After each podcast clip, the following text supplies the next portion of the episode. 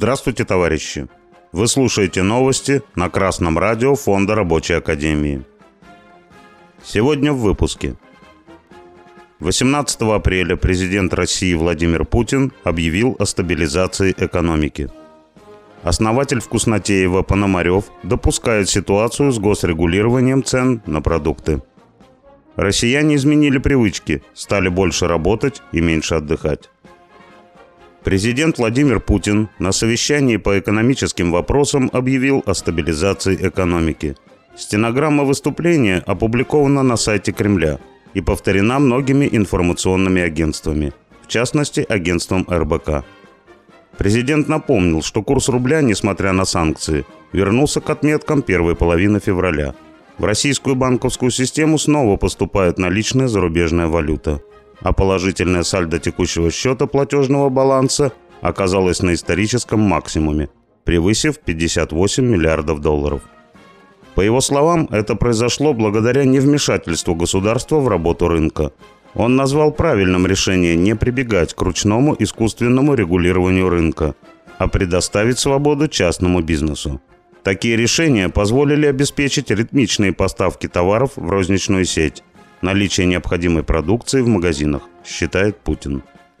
Тем не менее, инфляция хотя и стабилизируется, но остается высокой.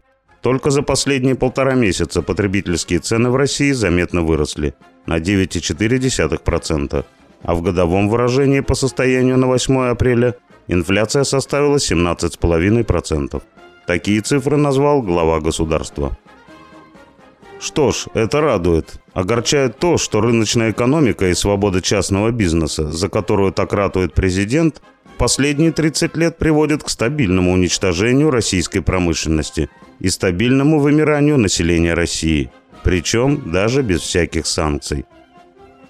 А вот основатель производителя молочных продуктов Молвест, владелец бренда Вкуснотеева, депутат Госдумы Российской Федерации Аркадий Пономарев считает – что в текущих условиях можно применять методы борьбы с ажиотажным спросом на дефицитные продукты, которые существовали в позднем СССР.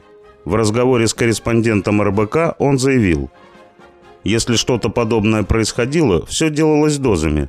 Убрать песок, перевести в рафинат, уменьшить расфасовку. Да, поднимется цена, потому что это более технологично. Но товар на полке будет всегда, пояснил Пономарев. Иначе россияне будут запасаться продуктами – за дефицит которых они переживают. Также основатель компании считает допустимой ситуацию с госрегулированием цен на продукты, но при условии, что это не приведет к их исчезновению из магазинов. О том, что в СССР еще и стабильно наращивали выпуск самых разных продуктов, он умолчал. Правильно, господин Пономарев. Чтобы не было дефицита, нужно, чтобы люди меньше ели. Как тут не вспомнить гоголевского Плюшкина – Народ-то больно прожорлив. От праздности завел привычку трескать, а у меня есть и самому нечего. А госрегулирование, которое допускает господин Пономарев, не приведет к исчезновению продуктов только в одном случае, если будет регулировать цены в сторону повышения. Все логично с точки зрения капиталиста, которого волнуют только прибыли, а не какой-то там народ. Сайт российской газеты разместил результаты опросов агентства «Нафи», согласно которым 65% россиян говорят о том, что их образ жизни изменился. Из числа тех, кто изменил образ жизни, 58% россиян стали больше работать и меньше отдыхать. Трудовая нагрузка увеличилась прежде всего у россиян в возрасте от 35 до 44 лет. Директор направления социально-экономических исследований аналитического центра НАФИ Ирина Гильдебранд рекомендует проводить время с семьей – спорт и прогулки на свежем воздухе.